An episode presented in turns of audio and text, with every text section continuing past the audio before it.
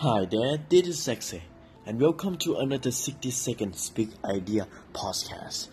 Well, today's big idea is about that quote when people say fake it until you make it. But here's the thing faking does not mean lying to yourself, it simply means that you are going to struggle for a while. You have to go through the process of moving from something to something from someone who from from the person you are to the person you want to become.